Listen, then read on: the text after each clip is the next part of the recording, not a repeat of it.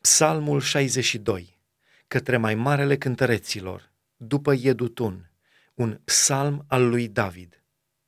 Da, numai în Dumnezeu mi se încrede sufletul, de la El îmi vine ajutorul.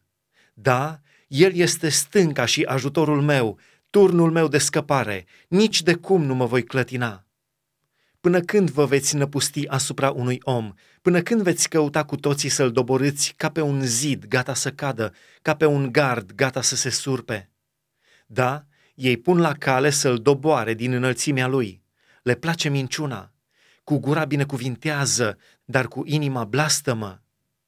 Da, suflete, încredete în Dumnezeu, căci de la El îmi vine nădejdea. Da, El este stânca și ajutorul meu, turnul meu de scăpare, nici de cum nu mă voi clătina. Pe Dumnezeu se întemeiază ajutorul și slava mea. În Dumnezeu este stânca puterii mele, locul meu de adăpost. Popoare, în orice vreme, încredeți-vă în El, vărsați-vă inimile înaintea Lui. Dumnezeu este adăpostul nostru. Da, o nimica sunt fiii omului, minciună sunt fiii oamenilor puși în cumpănă toți la oaltă, ar fi mai ușori decât o suflare.